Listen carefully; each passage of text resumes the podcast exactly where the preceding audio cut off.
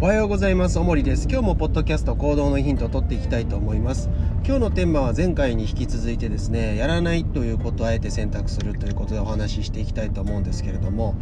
えっとですねこの話をしていく時にですねえー、一つあの思い浮かんだエピソードがありましてですね、まあ、小林秀夫さんっていう、えー、もう亡くなりました、えーと、文学者の人の話なんですけれども、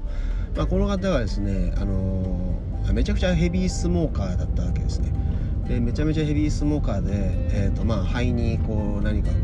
うなんですかね、えー、ちょっと疾患というかがあるよと。で、えーと、近所の内科の医者がですね、まあ、またこの内科の医者っていうのもなんか今の医者にはあんまりこういないようなタイプというかですねあの本当にこう何て言うんでしょうかね。人間として対等に意見を言うような、まあ、ただただ医学的情報をこうつらつらと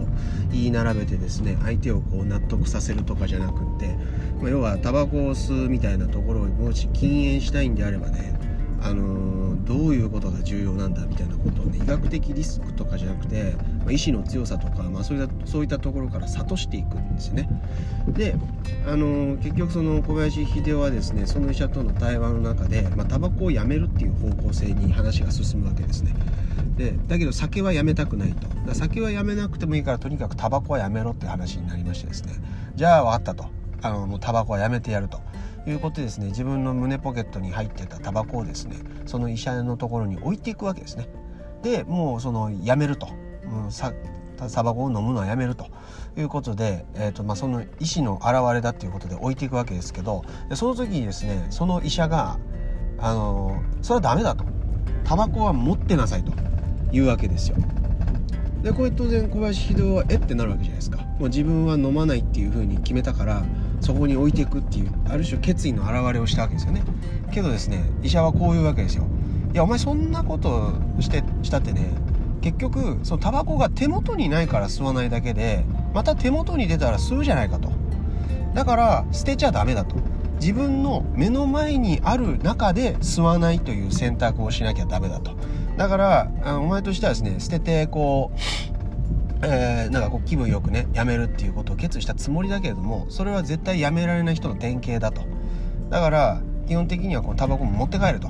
持って帰って手元に持ちながらも吸わないっていう選択を取りなさいと。いうふうにあの小林秀夫に言うわけですよね、まあ、そしてやっぱ小林秀夫もすごく素直なんで「はは」と「なるほどなるほど」と「じゃあそうしてやる」とかって言ったことでですねあまあ禁煙するっていうところをやってったわけなんですよね。この僕やり取りすごく好きでですねあの僕自身もですね例えば何か勉強し始める時とかにあの机がこう汚いのとか気になるんですよ。でねその気になるから片付けたくなるじゃないですか。でもねこれってどういうことかって言ったら別に勉強するっていうことと机の周りが散らかってるっていうことは気分的な違いはあるかもしれないけど実質的に関係ないじゃないですか。別にデスクが散らかってようが仕事ができる人は仕事ができるわけですよね。でまあそのそういった点でその整理整頓っていうとこはできないかもしれないけどでもその整理整頓を本当にじゃあ勉強がしたくてしたくてしょうがないみたいなところから考えた時にはですねする必要が本当にあるのかですよね。その散らかってるえー、なんだから情報がたくさん散らかってるからこそ何かこう逆にねいろんなものの情報がミックスされて新しいアイデアも出るかもしれないじゃないですか。だそう考えていくとですね例えば勉強し始める時にこう掃除から始めちゃうみたいなタイプの人とかっていうのはやっぱり結局形ばっかりを気にしてですねその目の前のことに没頭するっていうことができないからある種没頭しやすいような作業をするっていうようなところであの掃除をこう始めちゃうとかっていうことが起こってくるわけですよね。で実際一番重要なのってこういうことをやらないっていうことを決めることなんですよ。やることはこれって決めたらあの逆にもうこのことはしないっていう。でそこってある種自分自身の本当癖なんで、まあ、自分としては気分いいじゃないですか。勉強する前に掃除とかしたら。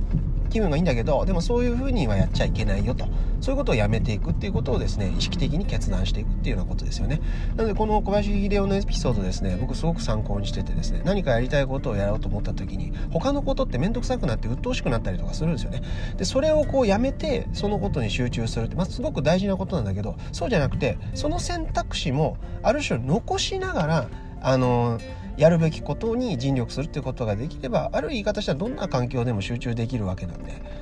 でなのそのことがですね、まあ、非常にこう重要になってくるということですね今回のエピソードを、えー、ご紹介したというところでございます。えー、何かあの